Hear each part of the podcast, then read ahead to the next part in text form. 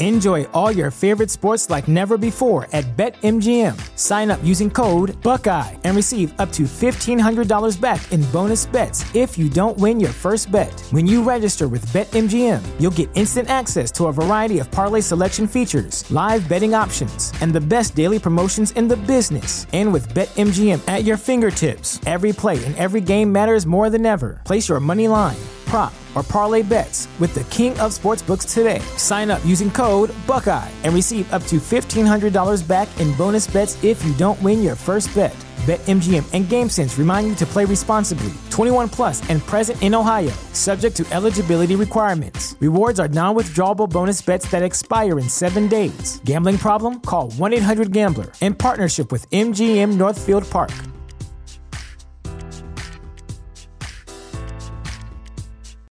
Save big on brunch for mom, all in the Kroger app. Get 16 ounce packs of flavorful Angus 90% lean ground sirloin for $4.99 each with a digital coupon. Then buy two get two free on 12 packs of delicious Coca Cola, Pepsi, or 7UP, all with your card. Shop these deals at your local Kroger today or tap the screen now to download the Kroger app to save big today. Kroger, fresh for everyone. Prices and product availability subject to change. Restrictions apply. See site for details.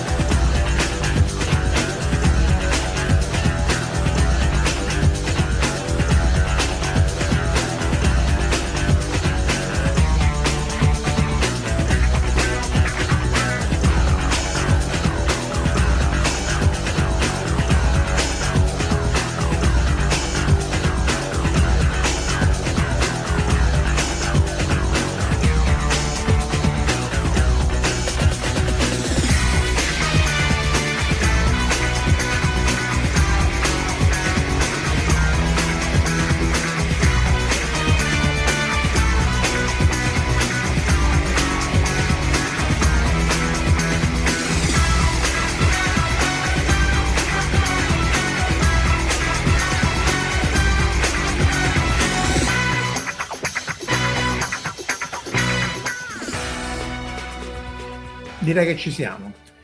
Allora, benvenuti a tutti, benvenuti a quelli che già si sono già connessi, Jack O'Lantern, Demolex, Angelo Fascella, Fabrizio e Alessandro Bitetto e soprattutto benvenuto a Omar che un mezzo benvenuto, ma un benvenuto doppio al Silent Prof Massimo De Santo che è qui nella duplice ruolo sia di Silent, quindi eh, artefice della rivolta delle, delle macchine, che però quello che studia le macchine che magari eh, scoprirà sia come fare evolvere i sinoni per la rivolta che però come, anche come bloccarla sul, sul nascere all'ultimo momento alla Bruce Willis.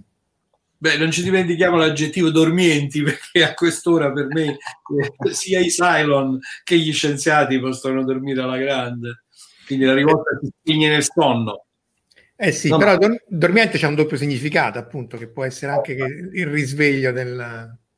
Che, che poi Marco al posto di buona da prima si poteva pensare a quelli della notte anche, però non so se Eh, però quello è già stato preso. Quello è già Esatto, stato preso. eh, essere Un. Era un piccolo plagio.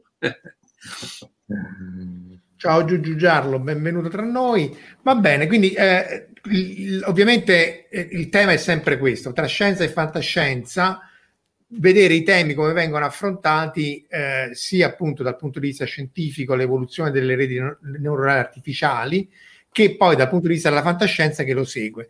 E, e questo eh, eh, in realtà il Simon Prof eh, con Omar ha preparato uno schemone che ma- Bignami farebbe impallidire il Bignami, giusto? Diciamo che è opera di Massimo quello. eh. Ecco.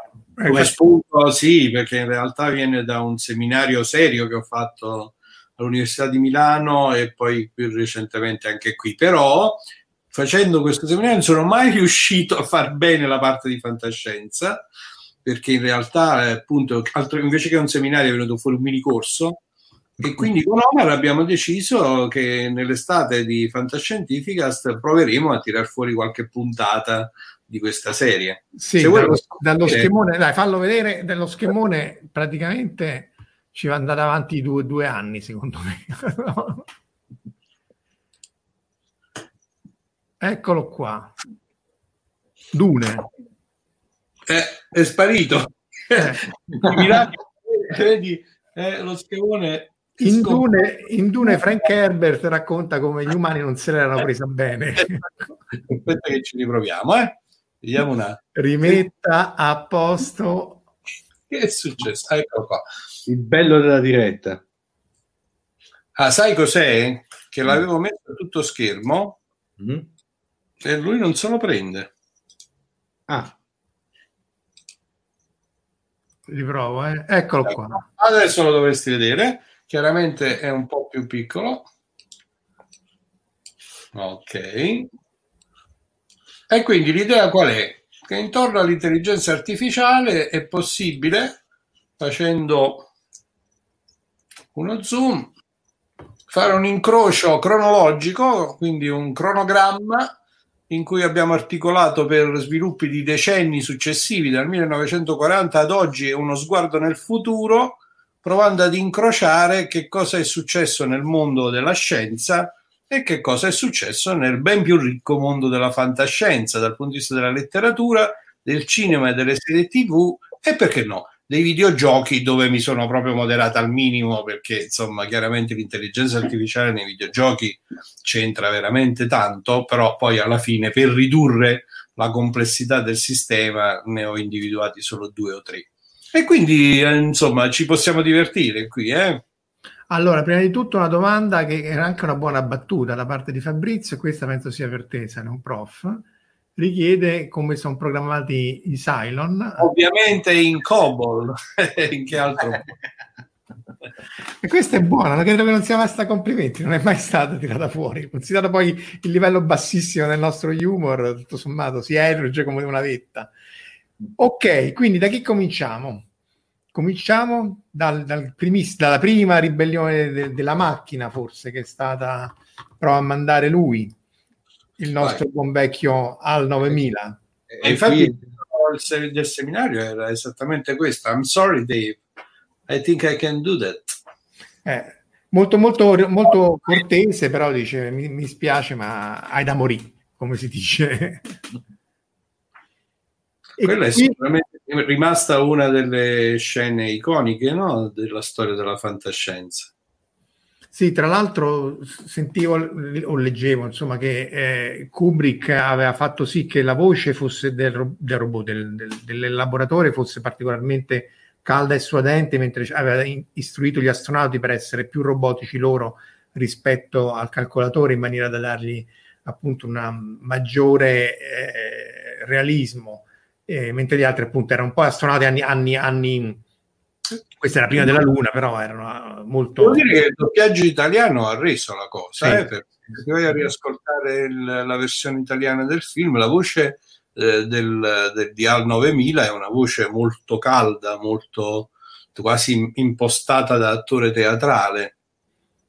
Sì, di, beh, vabbè, insomma, i doppiaggi nostri sono, si sa che sono... Da dire molto all'altezza. Poi all'epoca ci avevano anche meno cose da doppiare, quindi c'era anche più, più cura. Adesso, soprattutto che do- do- traducono qualunque cosa, pure eh, no, persone bianche che, ri- che ri- che rinnovano le case, come facevano a South Park, cioè dei, dei reality veramente improponibili. E-. Quella è la vera rivolta delle macchine.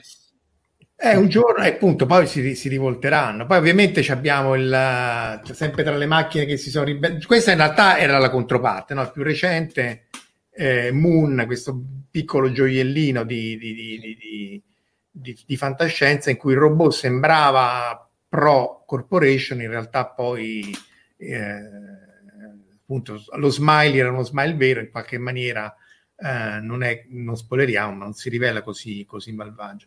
Non ho messo le slide di Alien perché in realtà anche in Alien lì c'era l'androide che, che era il, il- da poco defunto Ian Holm, che insomma non era questa gran simpatia. Sì, soprattutto poi nei, nei- nei vari prequel era diventato poi di una... Una nemesi.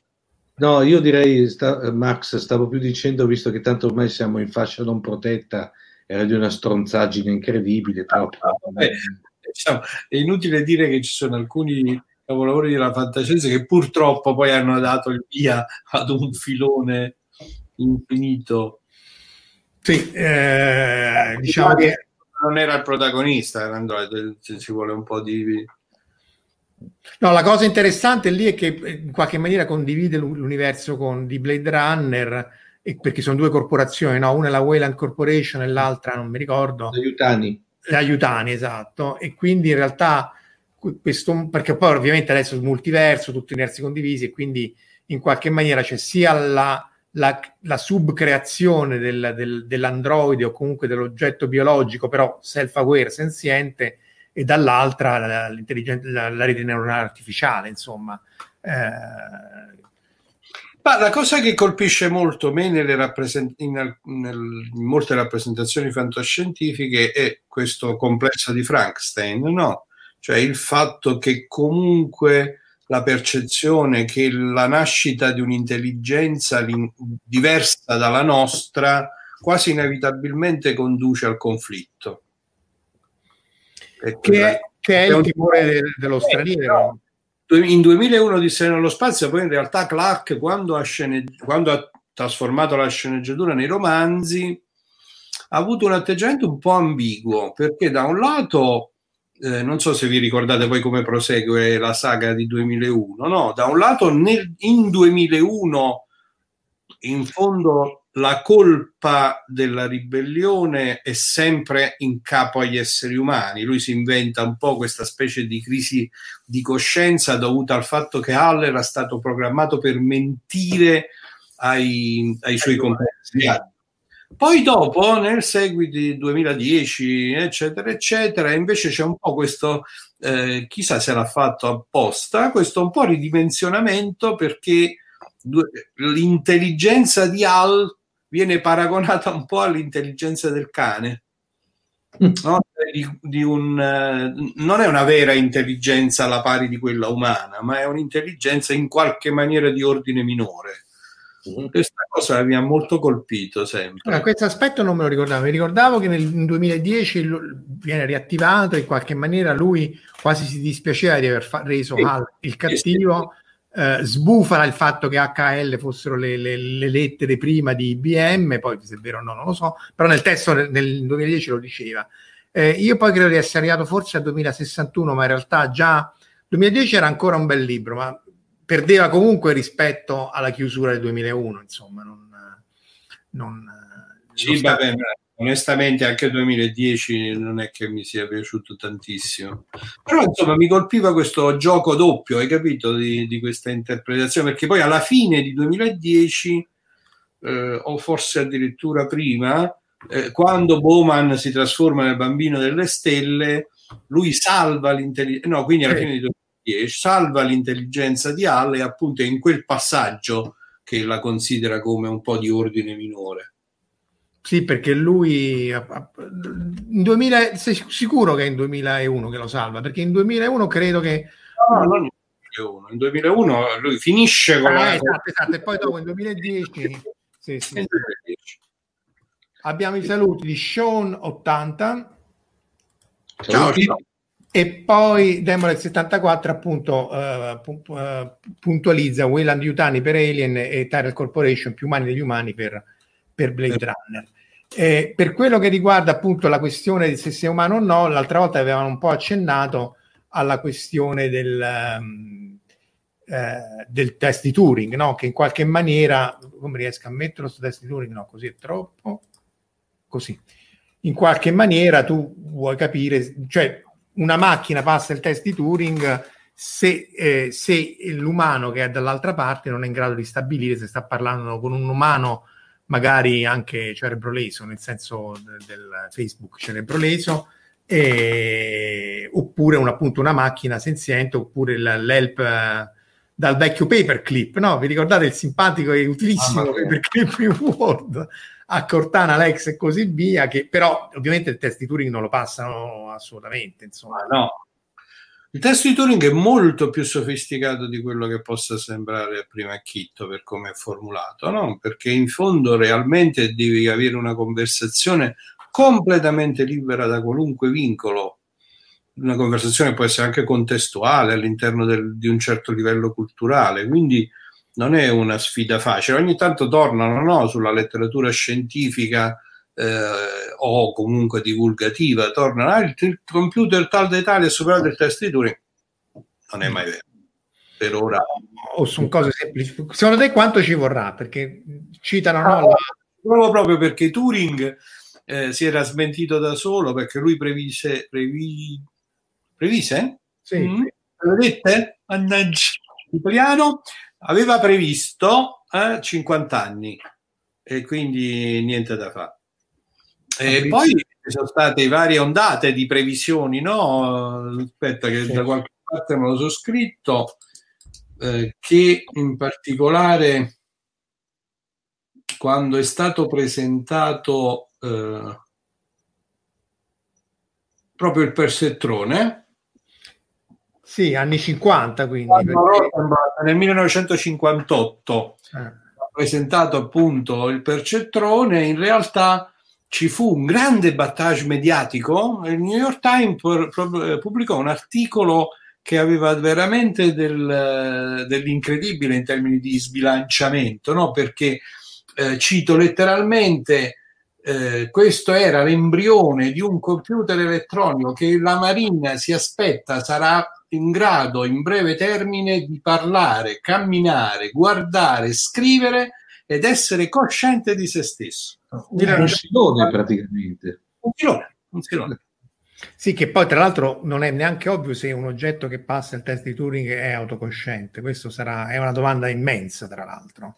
Eh... Nel, in quel seminario di cui sopra io parto con le domande impossibili e la prima domanda impossibile è proprio questa, se c'è intelligenza senza autocoscienza perché non è, non è, cioè non, è difficile anche stabilire. Gli animali sicuramente sono autocoscienti e intelligenti, però poi scendi, scendi, scendi e a un certo punto, insomma, il batterio non so se è autocosciente oppure no. Eh, guarda, queste, sono, queste, sono, veramente le domande impossibili, eh. anche perché l'autocoscienza è anche quella un po' delicata da definire rispetto all'intelligenza. Coscienza piena del sé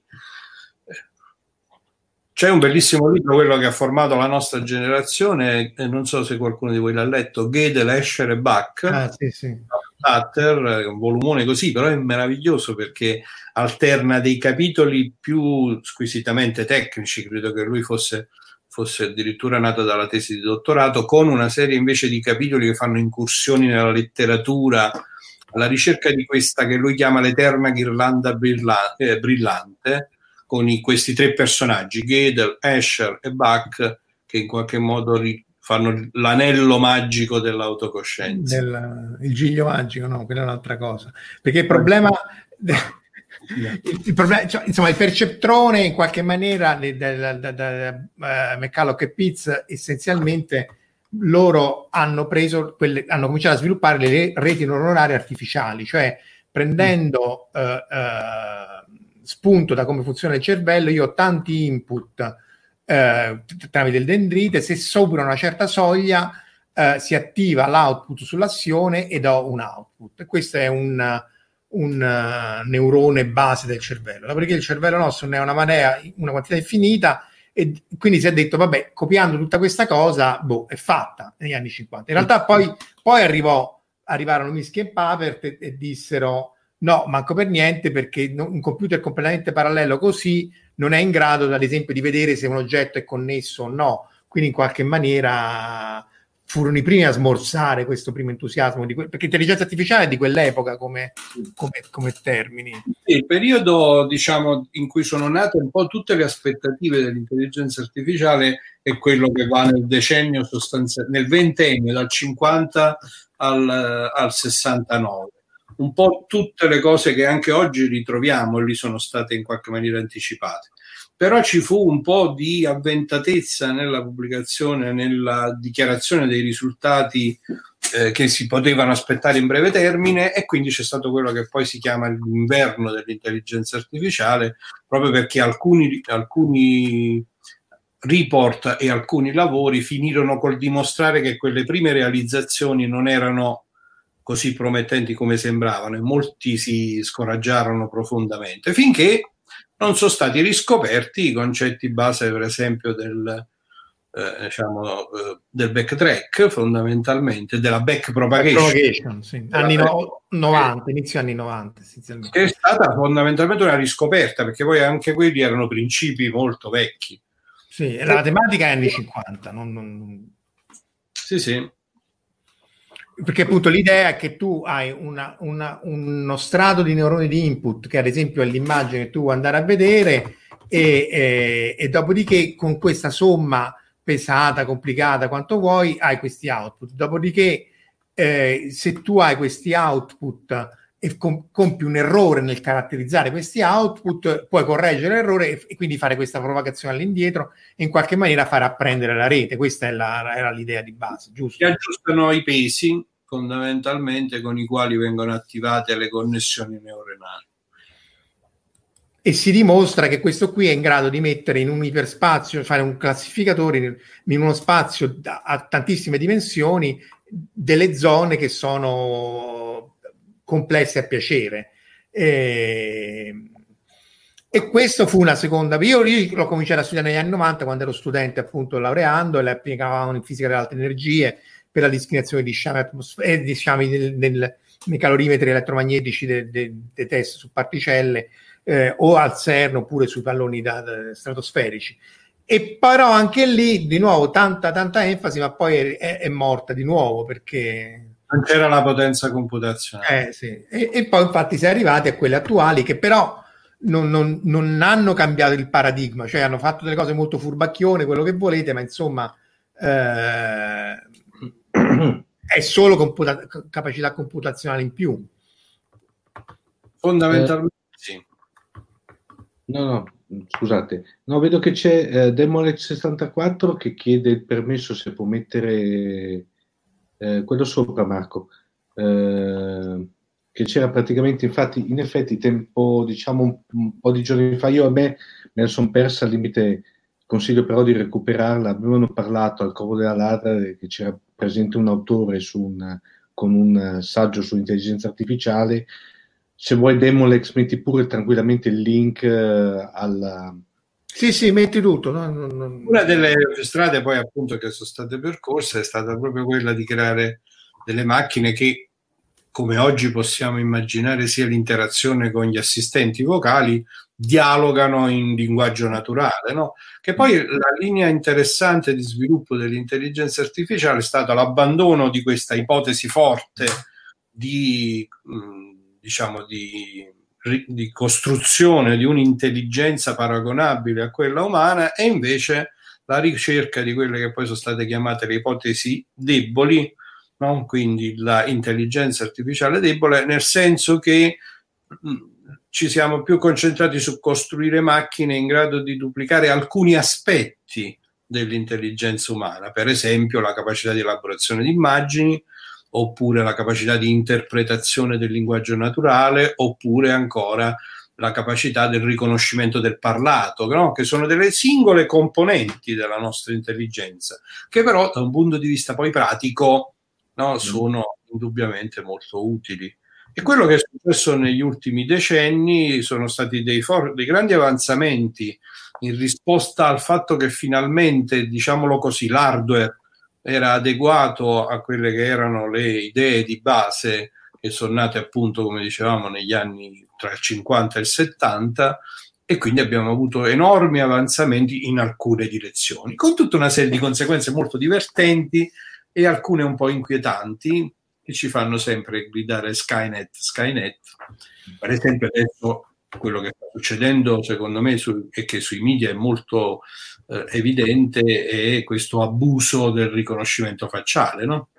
Ah, eccolo, è lui. Eccolo. Skynet, Skynet. Voglio le tue scarpe, vestiti, eccetera. Vabbè, lì no, il riconoscimento facciale è terribile. Eh, è terribile perché ovviamente, vabbè, si sa quello che succede in paesi con meno libertà nostra, ma anche Facebook e anche le altre... Anche gli errori, anche eh. gli errori clamorosi che stanno facendo alcuni sistemi e anche la polarizzazione nei riconoscimenti. Guarda, de, credo che sia della settimana scorsa, anche se non è legato al riconoscimento facciale, però è legato al fatto che poi questi sistemi sono comunque basati su addestramenti eh, che nascono da banche dati, diciamolo così, che sono state costruite appositamente per insegnare alla macchina a fare queste operazioni di classificazione, di riconoscimento, piuttosto che di altre eh, che, di, che, che, di, etichettatura di immagini all'interno di fotografie, eccetera, eccetera. Ed è, credo, della settimana scorsa notizia che l'MIT, che viene considerato, credo, comunque oggi il tempio della scienza occidentale, l'MIT ha dovuto ritirare di corsa questo grande database di immagini etichettate che è stato utilizzato per l'addestramento di tantissimi sistemi, perché guarda un po', sono andati a fargli un po' le pulci e si è scoperto che erano circa, credo, 80 milioni di immagini. La maggior parte della, dell'etichettatura era stata fatta in maniera automatica e vedi un po' portava a tutta una serie di etichettature razziste, gender oriented, eccetera, eccetera, eccetera. È stata una cosa clamorosa. Beh, perché a parte che appunto molti addirittura il database delle immagini se lo rubano, perché ci so, so di parecchi capitani d'industria che per loro stessa ammissione hanno detto sì, ma io le immagini le, le, le faccio lo screening, le, le, recupero.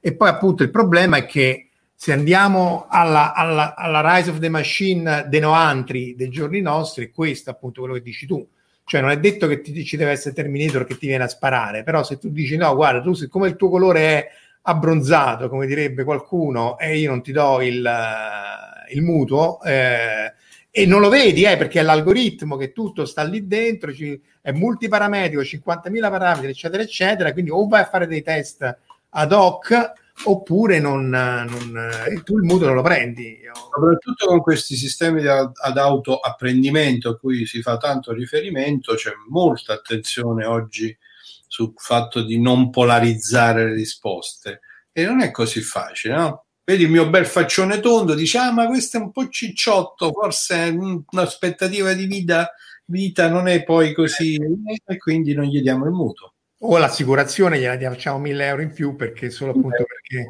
eh, sono troppe, troppe le pizze napoletane che sono superiori a quelle romane. Con tutti i capelli ritti in questo la, la, patente secondo me non se la merita. Questi capelli non ce l'ha più e quindi tanto, tanto, vale che è meglio che stia a casa.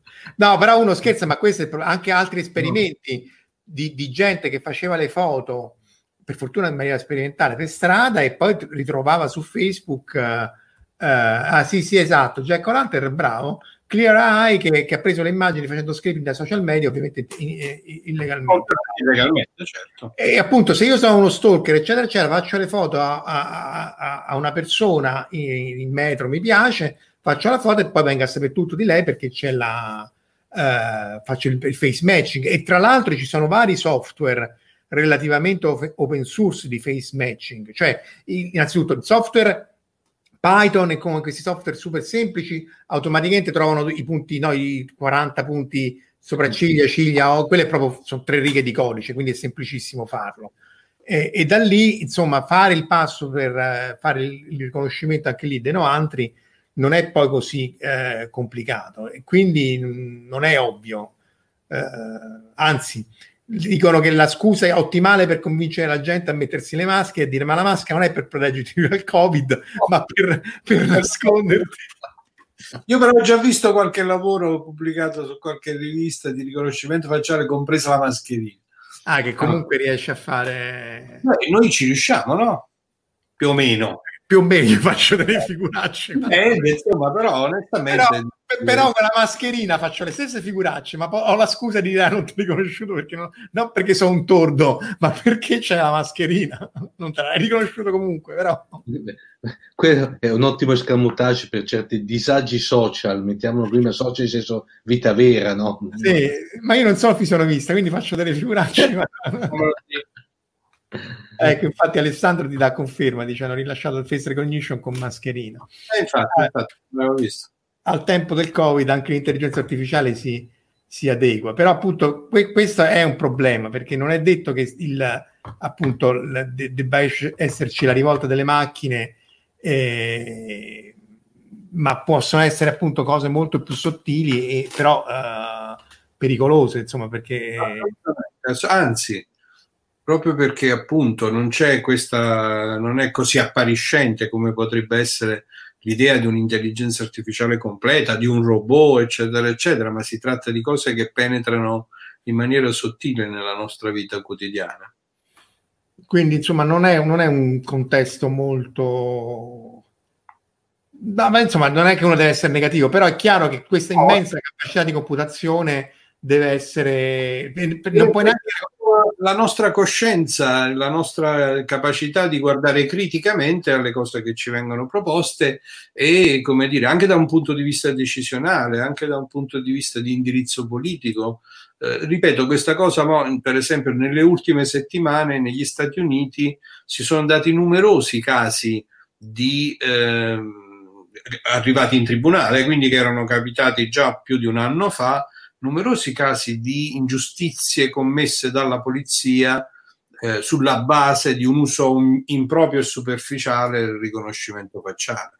Sì, perché loro addirittura lì vedevano se avevi amici su Twitter con quelli e quindi ti andavano a cercare anche, anche in maniera più becera. Oppure che banalmente c'è stato un caso proprio eclatante di un signore di colore, guarda un po', eh, in, in, cui il riconoscitore facciale c'è stata una rapina non so dove e questi, questi, c'è stato una, un riconoscimento errato, un mm. falso positivo da parte del sistema di riconoscimento facciale utilizzato dalla polizia e dopodiché questo ha passato guaio, letteralmente. Sono andati ad arrestarlo a casa, l'hanno portato in prigione, gli hanno fatto interrogatori di tutti i tipi e nonostante abbiano poi ammesso l'errore, di fatto è dovuto andare avanti al processo. Il sistema giudiziario americano non è che sia così banale. Eh? No. Uno dei casi più eclatanti, però ce ne sono tante di situazioni di questo genere. Anche perché poi questo consente all'umano di dire io me ne lavo le mani, non so io, il, il computer o l'algoritmo, non so io che sono razzista, è il computer che mi ha detto di sparare. Eh, usciamo, penso, degli ultimi vent'anni, quanti, quanti, di noi sono arrivati alle poste o alla banca, fa eh, terminale non funziona. Eh, eh. No, ma eh. prima Marco ha, ha, nominato, ha nominato il discorso quello dell'algoritmo per quanto riguarda le valutazioni economiche, quante volte che capita che l'algoritmo, lungi dall'essere estremamente preciso, mette anche in condizioni di eh, certe volte di chiamate te, mette, mette, condannare dal punto di vista fi, finanziario e bancario una persona che al giorno d'oggi vuol dire praticamente uno totalmente impossibilitato nel vivere sostanzialmente. Sì, ma lì basta anche l'algoritmo può essere pure tre, tre divisioni, eh, perché fino all'altro ieri il mondo bancario era estremamente semplice, adesso sono 10-15 anni che l'econofisica e tutti questi modelli sono diventati estremamente raffinati. E, ma però Marco, molto interlacciati anche. Sì. Sì, anche se meno di quello che uno si potrebbe immaginare. Cioè, il governo poi effettivamente su tutti i database molto sparsi, meno male perché altrimenti No, Cylon, tu che sei esperto, come diceva il comandante Adama, eh, non devi eh. mai andare a mettere computer in rete perché sennò passi, passi mai, mai, mai. Sempre ad essere pronti a staccare il filo. A staccare la spina. Prima nel fuori onda Omar voleva usare le AirPod senza fili, ho detto scusa, ma che stai scherzando? Allora, dal, dal, dal mitico comandante non ha imparato niente. Appunto c'era, eh, dove sta? Mo è sparito. Eh, sì, Salvatore Capaldi che citava appunto che lui lavora con uh, riconoscimento facciale ed è completamente, inva- dato che sono le feature, è invariante, se c'è Carnevale riconosce, riconosce tutti. E, e, Alessandro cita anche questo, ho letto variazioni sul tema su questo, sui filmati hard, cioè eh, appunto puoi vedere se la parte aveva preso parte tipo di filmati, ma addirittura un altro studioso era andato a prendere le, i filmati porno, per studio eh, ovviamente ha detto lui, e però ha ritrovato le attrici eh, nella vita reale, cioè appunto da, da, dalle caratteristiche facciali, eh, penso solo quelle facciali si trovano nella vita reale, lì anche di più, però dalle caratteristiche facciali era risalito agli account. Dopodiché lui ovviamente non è che ha fatto nulla, ha detto però attenzione che io ho trovato uh, 100 persone. Riuscito a costruire, quindi da questo punto, vabbè, la privacy è un altro settore infinito. Sto cercando veramente di ricordare, l'autore c'è, eh, giusto per buttarci dentro anche un po' di fantascienza, sto cercando, Omer, aiutami, un, di ricordare l'autore c'è un, credo che sia Mac Reynolds, mm? ha tutta una serie di, di racconti brevi eh, in cui ho Ron Goulart, che ci, eh, che ci sono delle bellissime raccolte, una mi ricordo che si intitola Uomini, macchine e guai, eh, che mette in, in, parodia estremamente divertente, eh, però molto calzante anche con, molto, con, alcune delle cose che stiamo dicendo eh, in forma fantascientifica in un futuro, insomma io l'avrò letto, l'avrò letto nel 1980. Sì, sì, sì. La sì. di Urania, Ron Goulart, Uomini, Macchine e Guai vedi se la trovi. E se la, se la, trovate in giro, vi raccomando la lettura perché, a parte che è divertente, sono tutti racconti con una vena ironica molto forte, però fa pensare perché la proiezione che allora, anni 80, sembrava lontanissima nel futuro, adesso è un po'. Eh, come dire, terribilmente vicina ad alcune delle cose che stiamo raccontando. Tra parentesi, tra parentesi, è stato, è stato, anche uno fra i consulenti creativi di Battlestar Galactica. Tra parentesi. Ah, ah. Sì. Hai visto, buon sangue non mente. Beh, perché comunque andando poi avanti nella scienza e fantascienza, insomma, noi alla singolarità, cioè ad avere dei calcolatori che siano in grado di avere lo stesso grado teorico computazionale del cervello, ci si arriverà tra poco. Io leggevo 2040-2045 tardi per noi, ma forse meglio, eh, mm.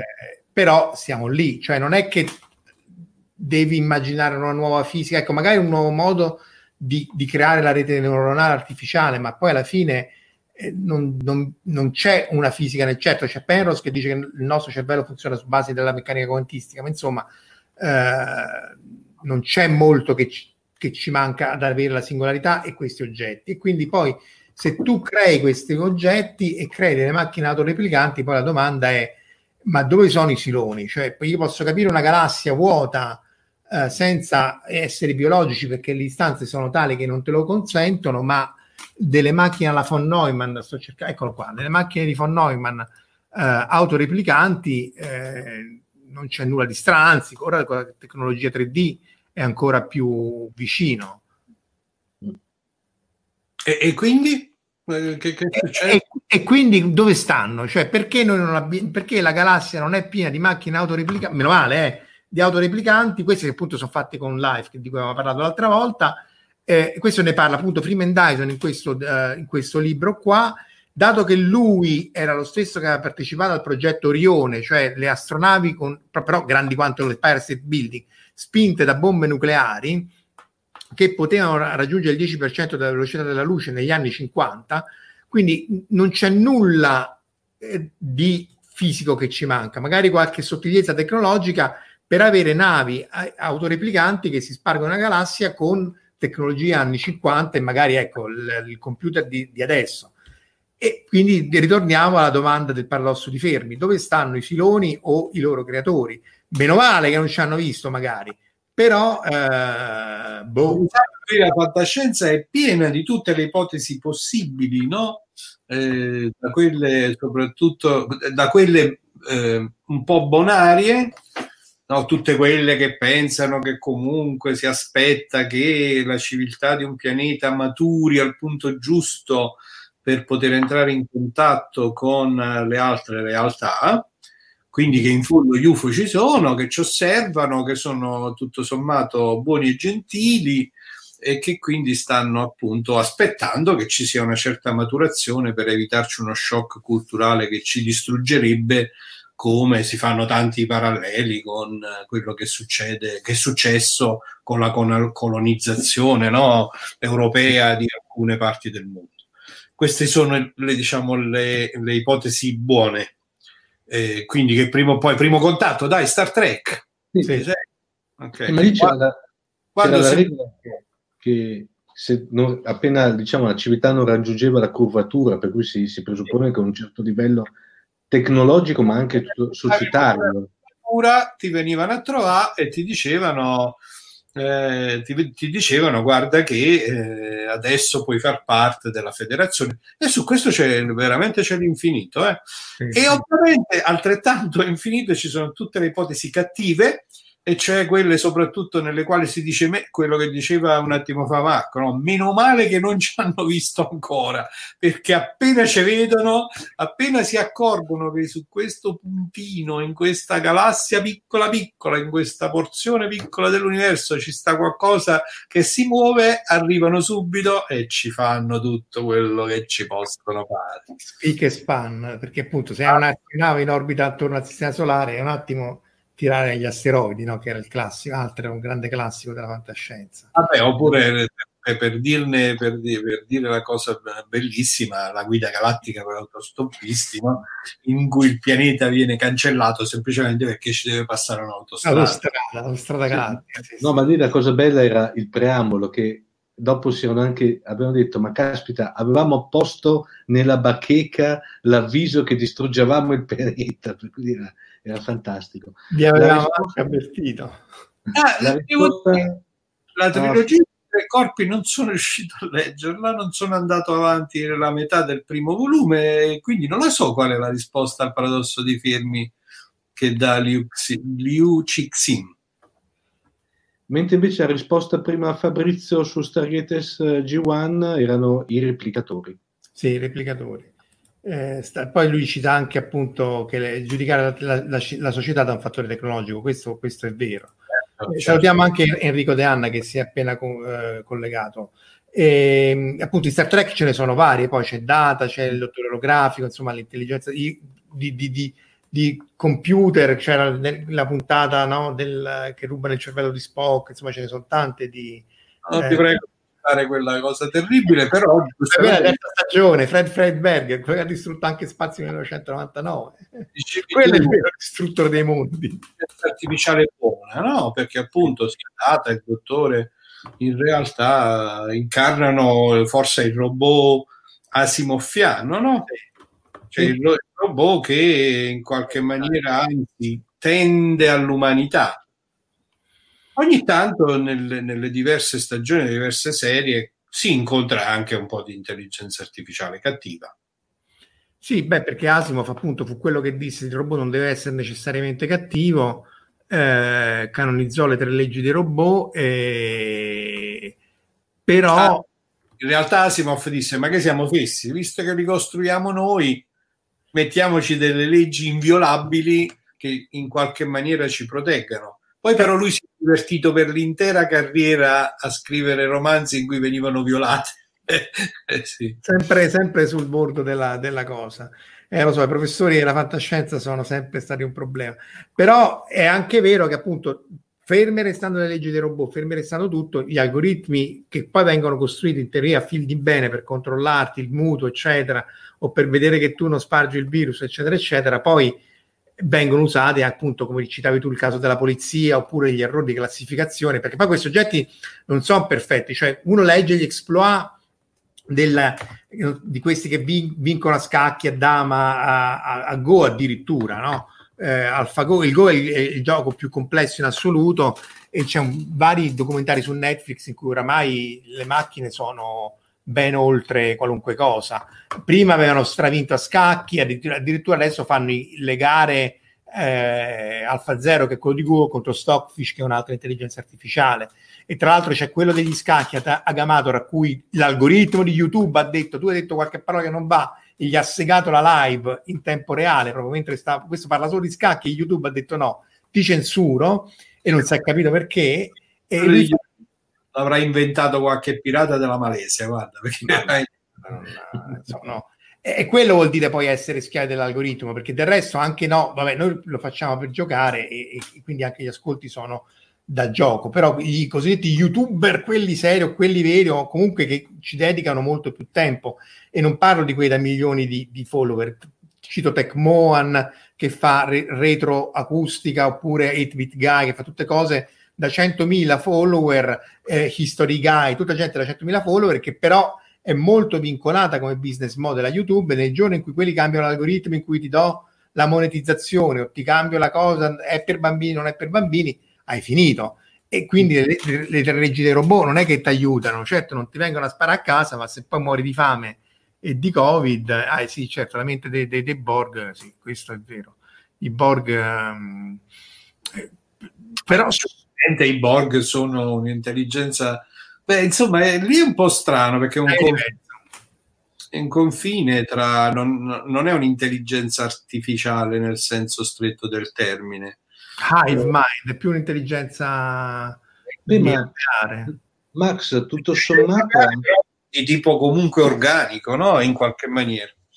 Ma in tu, tutto sommato, se ben ti ricordi, anche nella, in Battlestar Galactica la natura dei siloni, quelli umani, diciamo non i vecchi, era abbastanza ambigua perché poi nella serie, no, perché se vi ricordate, proprio nel, nella miniserie, quella che ha dato il là, a un certo punto uno va in crisi perché praticamente era all'interno di, di un gigante gassoso per cui praticamente che le faceva saltare i percorsi neurali, per cui anche lì non si capisce se erano, uh, come posso dirti, dei, dei, corpi sostanzialmente poi umani, perché uh, evidentemente avevano scoperto come clonare l'organismo, con però all'interno un, ce- un cervello umano e, e sul cervello diciamo tipo elettronico, positronico, qualsiasi altra tipologia, o erano anche lì completamente umani.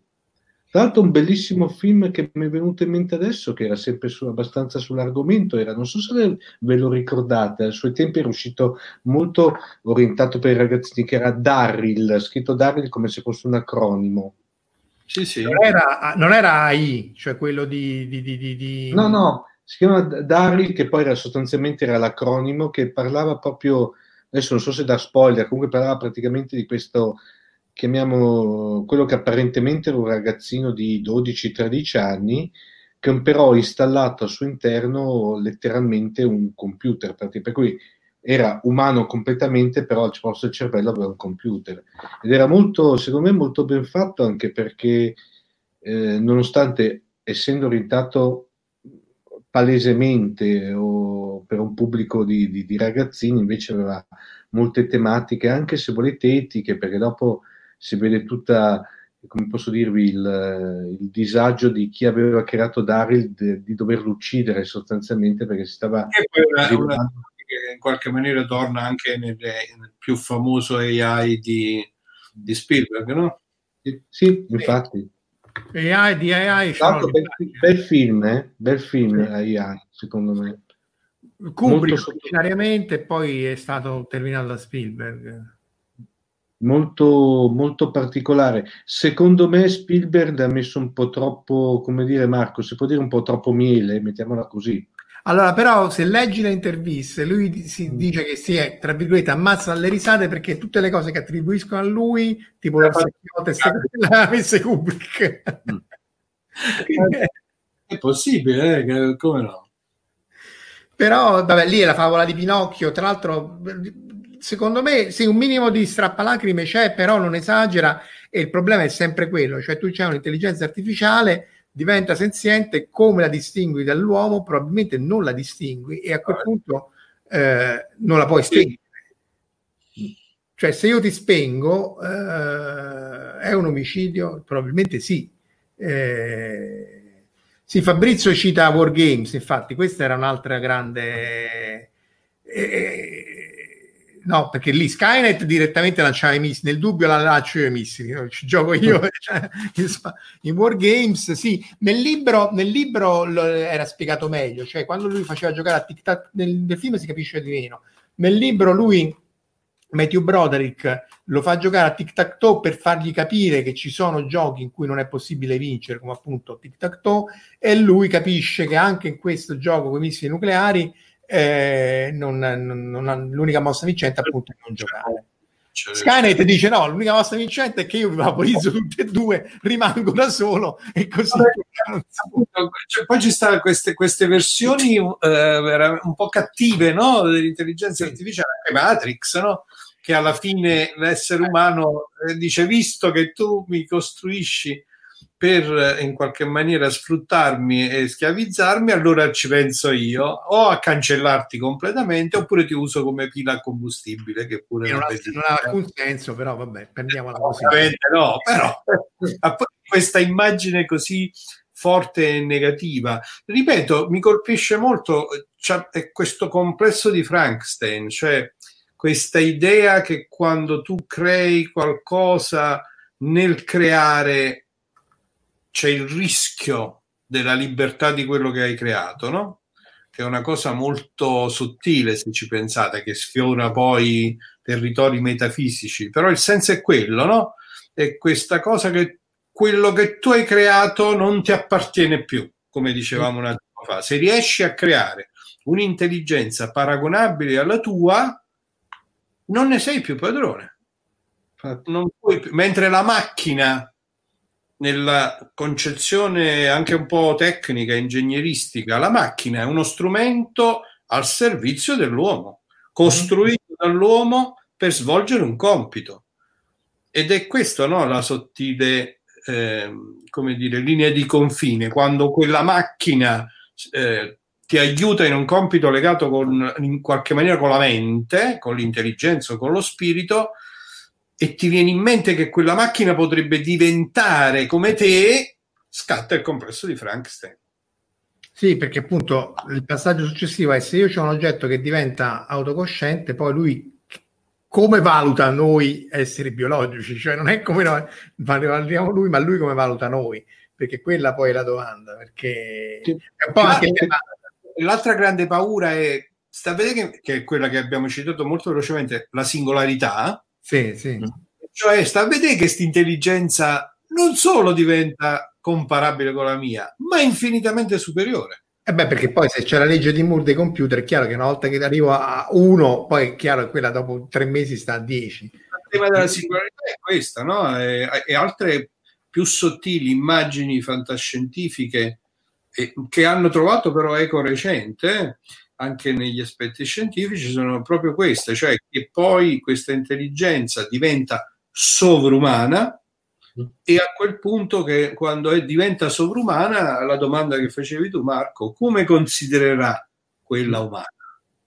Tra l'altro poi vi ricordate sempre in tema Star Trek che c'era stata quella puntata La figlia di Data, vi ricordate dove c'era Data che creava un androide, una androide a sua immagine e somiglianza che tra l'altro poi si scopre che a livello tecnico era notevolmente superiore a lui, che poi a un certo punto arriva l'ammiraglio della flotta stellare e dice no guarda questa te la sequestro perché te in quanto macchina non puoi generare altre macchine. Per cui c'era il discorso... Ma tu non hai visto Picard, deduco? Non nomino Picard, ma quello per una mia, sai che è un discorso di... Eh, Picard, Picard è tutto incentrato su questo. Sì, sì ma infatti il là è, dato, è, stato dato da lì praticamente. Sì, sì. sì. È agganciato lì e tutta la serie di Picard, la prima stagione, poi non si sa, la seconda stagione. La seconda stagione, ma non... Boh, boh. La stagione è tutta incentrata su questo discorso della, appunto di un pogrom contro le macchine senzienti. Sì. Secondo no, me risolvono male il problema. Eh. Salvatore cita anche Extant che se non l'avete vista è molto molto carina e, e riprende un po' Darryl le AI. Eh, cioè, lì c'era tutta quella, quella, quella, quella sottotrama del fatto dei famosi esseri che poi si sono fatte speculazioni se erano i Borg o eccetera eccetera che erano, sono venuti fuori gli 15 secondi nell'ultima puntata, dopodiché sono stati... spoiler, no, comunque sì, comunque diciamo che è sfruttata malissimo. Il raggio clamoroso di Mass Effect per chi ha giocato a Mass Effect. Sì, sì infatti. Tra l'altro, tra l'altro, prima avete citato Terminator, tra l'altro mi è venuto in mente un collegamento, un po' diciamo un percorso fra il fatto Terminator, ricordiamo poi che è stato a latere causa fra James Cameron e Erlan Allison, il famoso scrittore di fantascienza, perché praticamente detto anche Mister Querela, perché tutto sommato doveva aver detto doveva avere detto un ufficio legale perché lui ha buona parte della filmografia fantascientifica, fantascientifica moderna le ha fatto causa perché secondo lui derivava da sue idee. Ma tra l'altro Massimo ti ricordi che noi avevamo citato una puntata di Fantascientificast? Cos'era? Eh, non ho bocche devo urlare, che tra l'altro con lui bellissimo sull'intelligenza artificiale, stato un breve che era stupendo, era veramente è proprio la versione cattiva cattiva. Eh? Cattiva cattiva quella, veramente. Di Ellison, mi manca, di Harlan Ellison. Eh? Uno dei primissimi racconti di Ellison, penso che stessimo parlando degli anni 50. Uh, eh, aspetta, faccio una... Un po'. Adesso ah, mi... Sta... Eh, se vi può interessare, hanno fatto una bellissima versione in audiolibro, fra parentesi, eh, in italiano. E ve lo dico, No, qui non ce l'ho. Sì, primi anni 60, grosso modo. 60. Sì. E quella è veramente catturata in un racconto breve, un'immagine agghiacciante di questa relazione tra l'uomo e la macchina, in cui la macchina si rivolta in maniera sì. concreta e alla fine eh, addirittura dedica l'eternità a torturare gli ultimi umani eh, rimasti il contrario dell'ultima domanda di Asimo, praticamente. Poi, è, non, è veramente agghiacciante. Non sto qui a citare perché sennò altrimenti Max mi picchia, perché la, su quello la pensiamo anche tutta quella che è la sviluppo della, del, del, della, diciamo, della sottotrama della jihad butleriana di Dune fatta dal figlio di... No, quella roba non esiste, ti proibisco no, di usare no, certe no, parole. No, ma quella... in mezzo l'ho sfogliata, mettiamola così. Guarda, io sono gli unici libri che ho dato via. Nella, nella, nella, serie, nel Dune originale c'è comunque l'eco, sì. no? perché appunto eh, tutto Però... il discorso dei Mentat eh, comunque rimanda alla rivolta contro le macchine. Tutte, se vuoi Max, di tutte le, le, le, grandi, le grandi, chiamiamole corporazioni, tipo anche le Bene Gesserit, eccetera, eccetera, Peccato che lì il buon Frank, nel senso padre, le aveva, come dire, lasciate lì. Era giusto che erano lasciate lì perché erano perfettamente... A, a noi non ci veniva, a uno che leggeva Dune, non veniva mai in mente di dire come è stata, eccetera, eccetera.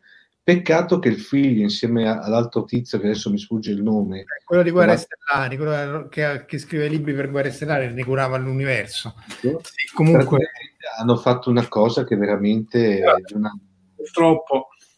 No, ma lì era, però l'idea era, sarebbe stata bella, a parte il problema dei prequel, ma era fatta male perché io mi ricordo una scena in cui dice allora le macchine non le usiamo, abbiamo gli schiavi, mettiamo gli schiavi a fare i conti a mano, dopodiché quelli sabotano il conto e fanno un danno. Dico, ma sei deficiente, cioè non ha senso, prendi gli schiavi, li dividi in due gruppi o in tre gruppi, fai il conto, il gruppo di schiavi che non è d'accordo con gli altri due lo atomizzi e poi ricominci, cioè non metti un minimo checksum, cioè sono cose proprio poco realistiche, cioè se l'ipotesi è non ci sono le macchine, ma ci sono infiniti modi di fare i calcoli con, senza le macchine fermi, c'erano i calcolatori analogici all'epoca del, del, progetto Manhattan, cioè non è che no, non avere la macchina vuol dire essere deficiente oppure per secoli si è andati avanti senza calcolatore digitale, no? Perché il calcolatore è un oggetto che fa, insomma, sai, non prof. Eh, eh beh, quindi, eh, vabbè, che, chiaramente, sai, ci sono autori di fantascienza che riescono a scrivere delle cose improbabili in maniera meravigliosa. Per esempio, Van Vogt. Van Vogt, eh. se avete romanzi Van Vogt, è, è infarcito di corbellerie, però è bellissimo, o almeno a me piace tanto. Ci sono altri autori eh, che, ahimè, quando scrivono corbellerie si vede subito, eh, ti passa proprio la, la voglia Vabbè. Comunque il socio di Herbert Junior era Kevin J. Anderson. Eh, sì, sì, è quello che curava tutti i libri di Guerre Stellari e faceva, eh, si era inventata questa specie di cose che non erano macchine, ma non erano piante, ma non erano cose per farla un po' diversa. E, e, e che poi sono quelli che riconquistano uh, non Trantor, come si chiama? Il centro galattico. Lucia, Lucia mi saluta in particolare, se non prof, scusatemi, qui l'ho visto sulla chat. Ciao Lucia, buonasera con le stelline sui, sugli occhi, eh? nota, nota, bene la faccina. Ti Volevo saluto... ringraziare Fabrizio Lepolini perché eh, questo manga Democrazia di Motoro Mase non lo conosco, non lo conosco, quindi me lo andrò a cercare, che come sapete sono anche un appassionato di fumetti e quindi avrò, avrò, gran piacere di scoprire questa robotta che prendeva le decisioni su, su scelte fatte su un social network. Eh, ah, okay. Questa è una, un'altra tematica simpatica, eh? questa della, della, dittatura del social network. Eh, che, eh, anche in Black Mirror stava. E anche in, in come si chiama la serie? Eh, che è stata in qualche maniera in cui si è detto che era più Star Trek di Star Trek. Di Orville. Di Orville. Beh, di Orville c'era quella puntata che al di là... Che... La finale, credo, della prima stagione mm. eh, o, o, una delle puntate no, finali. Quella de, sulla reputazione, quella lì, guarda che era di una genialità, di una profondità che era incredibile. E più o meno si aggancia con una puntata di Black Mirror, sì. Sì, quella di Black Mirror era molto su, sopra le righe, però poneva l'accento su questo problema della reputazione social e dei processi online, eh, perché appunto ne aveva parlato nella puntata con Berusca, il fatto che tu su Twitter adesso la gente si sta cominciando a ribellare, cioè ci sono queste lettere contro la cancel culture fatte dalla Rowling e così via, perché non è possibile che tu poi fai un processo in 448 su Twitter uh, il problema del linciaggio ultraveloce, no? dei processi sommari è chiaro che ci sta questa problematica. E in quella puntata di The Orville, con il solito espediente di un pianeta dove c'era uno sviluppo sociale di un certo tipo, però secondo me appunto questa questione della reputazione, delle conseguenze estreme che si possono avere è fotografata molto molto bene. Sì. era, be- era, bellissima la, quasi in conclusione dove c'è quella ragazza che la portano sulla astronave e che le, le spiegano guarda che non va, cioè non è che non va così, e, e, lei si stupisce del fatto che dalle altre parti non esista quel concetto lì sostanzialmente. Era, Spesso. Vabbè, Però appunto la, la, sottigliezza è quella che se poi tu vivi sul social network o sei in un certo contesto, non è che devi stare nel cyberspace tipo Ghost in the Shell o Matrix, no, se però tu vivi e interagisci eh, con quel tipo di social network, con quel tipo di metrica, poi è come se fosse vera. È un po' come eh, Alan Moore, quello che ha scritto Watchmen, eccetera, eccetera. A un certo punto dice io divento un mago, un wizard, perché il wizard fa gli spell, cioè proprio spelling, lancia delle cose e con le parole fa succedere cose. Quindi eh, in qualche maniera non è detto che il rapporto di causa-effetto debba essere di tipo fisico, se è metafisico o se è di tipo anche psicosomatico, poi eh, sì, posso pure dire che sei un cretino e crede l'astrologia, ma se baso tutto su quello o sul social network... Eh, eh, Marco, però non ricordiamo che c'erano stati consigli di amministrazione che avevano le astrologhe come consulenti. Eh, eh, sì, sì. Però ci ho, detto, ci ho detto, mettete like e condividete, questo è proprio l'annuncio becero, mettete like, cuoricine e condividete questo video ancora un po'. Sì, ma le astrologhe, ma anche, ma anche la presidentessa del, della Corea, eh. non, non questo attuale, credo uno prima o due prima, era controllata da questa santona un po' una, una vanna coreana. Eh, e vuole fare il cognome perché non si sa mai, ma comunque è coreana che controllava ogni aspetto di questa persona. E poi il grande outrage eh, in Corea quando si è saputo di questa cosa è che questa santona aveva brigato per far entrare la sua eh, figlia all'università in maniera non meritoria. Lì è come in Giappone. L'entrata all'università è, era, perché poi pure in Giappone vedremo, il caposaldo della, uh, della, della, de, de, de, dell'onestà, se studi, passi, se no non passi, eccetera, eccetera. Questa qui che avesse tolto in, in Corea il giusto uh, posto a chi se lo meritava è stato uno scandalo che poi ha fatto dimettere la presidentessa e mandato questa in galera anche per tanti altri motivi.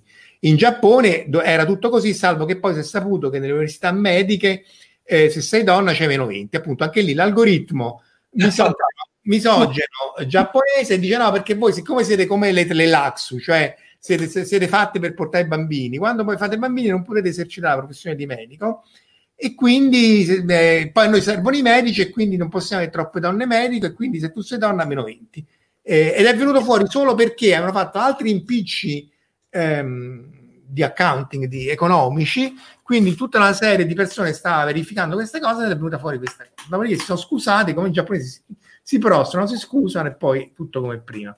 Perché ovviamente è ovunque così, qui non, non ci credo che è solo in quelle università e solo in quella a medicina. insomma, non ci serve l'intelligenza artificiale perché ce le scriviamo proprio noi, eh, fatte apposta. Infatti, e quindi a quel punto uno spera, visto che abbiamo anche passato l'ora, eh, che poi sia come diceva Asimov, no? Cioè la sua è una visione ottimista, sia Sì, nell'ultima domanda, sia quando c'erano i computer, no? le macchine, no? a un certo punto lui porta questa cosa di multivac alle macchine che controllano il pianeta, ehm, perché alla fine erano dei, dei- dei- dei benevole, insomma, lui con queste tre leggi dei robot in qualche maniera dice sì, eh, sempre avuto questa immagine molto positiva della relazione tra uomo e robot.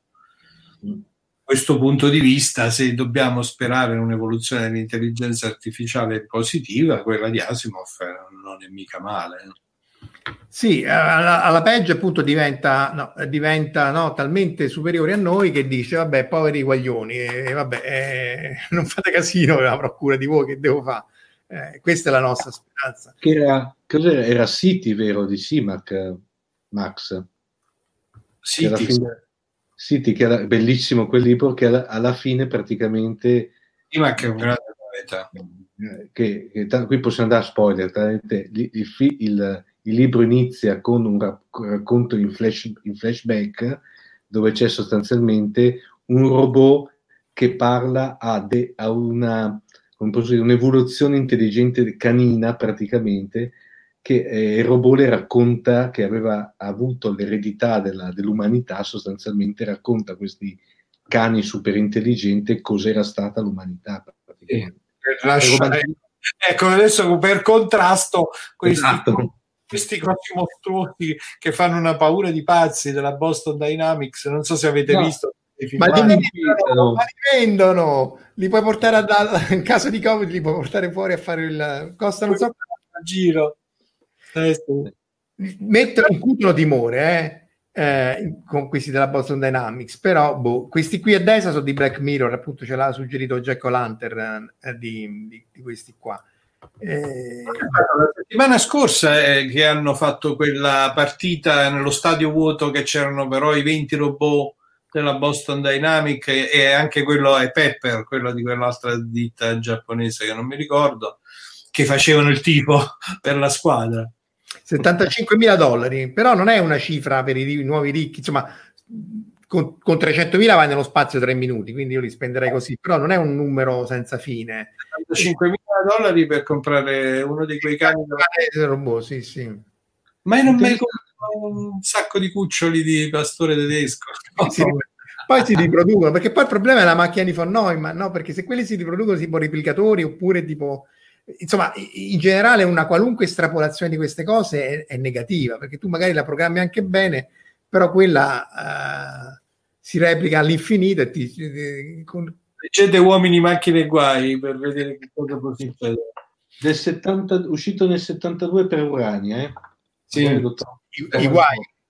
Eh, si trova un po' in giro, si trova. Nei mercatini si trova.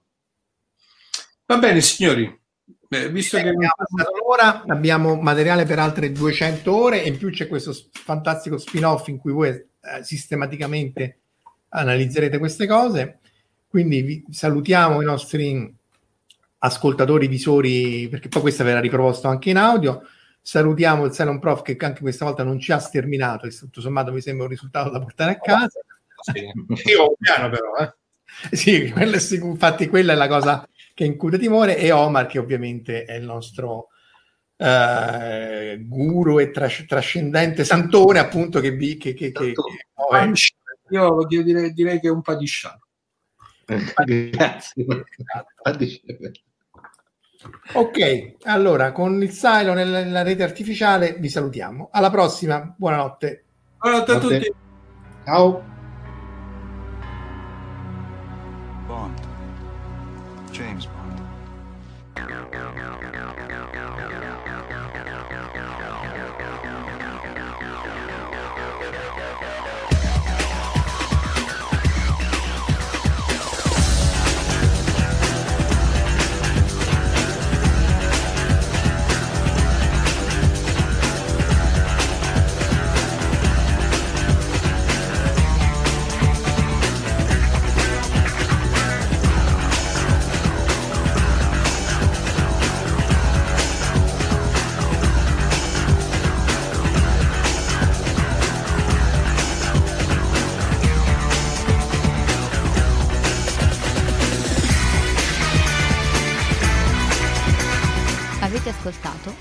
Bond. Fantascientificast, podcast di fantascienza e cronache della galassia, da un'idea di Paolo Bianchi e Omar Serafini, con il contributo cibernetico del Cylon Prof Massimo De Santo. Potete seguirci ed interagire con noi sul nostro sito fantascientificast.it, su Facebook alla pagina Fantascientificast, su Twitter sul profilo at Fantascicast, sul nostro canale Telegram t.me slash fantascientificast, sulla nostra community Telegram t.me slash fsccommunity. Se siete particolarmente timidi potete utilizzare la vecchia, cara e affidabile posta elettronica scrivendoci all'indirizzo redazione at fantascientificas.it. Tutte le puntate sono disponibili sul nostro sito, su Apple iTunes, su Spotify e su Podbean all'indirizzo podcast.fantascientificas.it.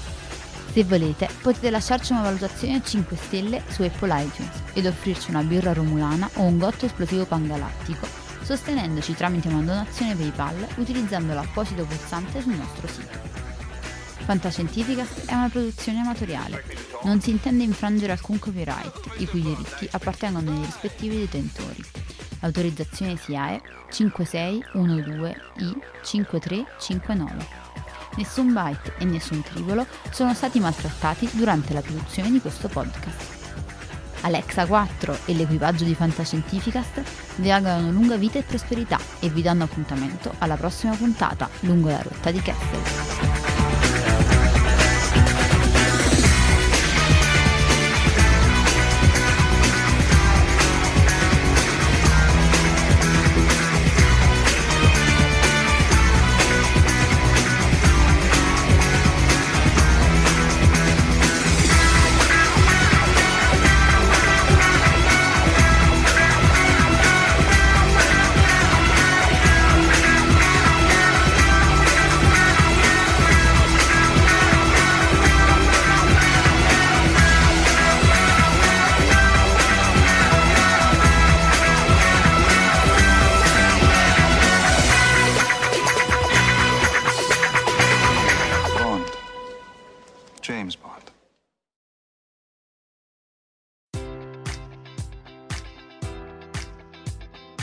Enjoy all your favorite sports like never before at BetMGM. Sign up using code Buckeye and receive up to $1,500 back in bonus bets if you don't win your first bet. When you register with BetMGM, you'll get instant access to a variety of parlay selection features, live betting options, and the best daily promotions in the business. And with BetMGM at your fingertips, every play and every game matters more than ever. Place your money line prop, or parlay bets with the king of sportsbooks today. Sign up using code Buckeye and receive up to $1,500 back in bonus bets if you don't win your first bet.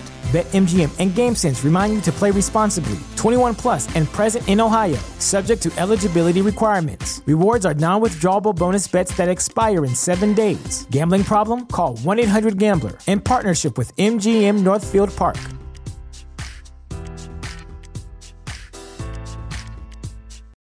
Save big on brunch for mom, all in the Kroger app. Get 16 ounce packs of flavorful Angus 90% lean ground sirloin for $4.99 each with a digital coupon. Then buy two get two free on 12 packs of delicious Coca Cola, Pepsi, or 7UP, all with your card. Shop these deals at your local Kroger today or tap the screen now to download the Kroger app to save big today. Kroger, fresh for everyone. Prices and product availability subject to change. Restrictions apply. See site for details.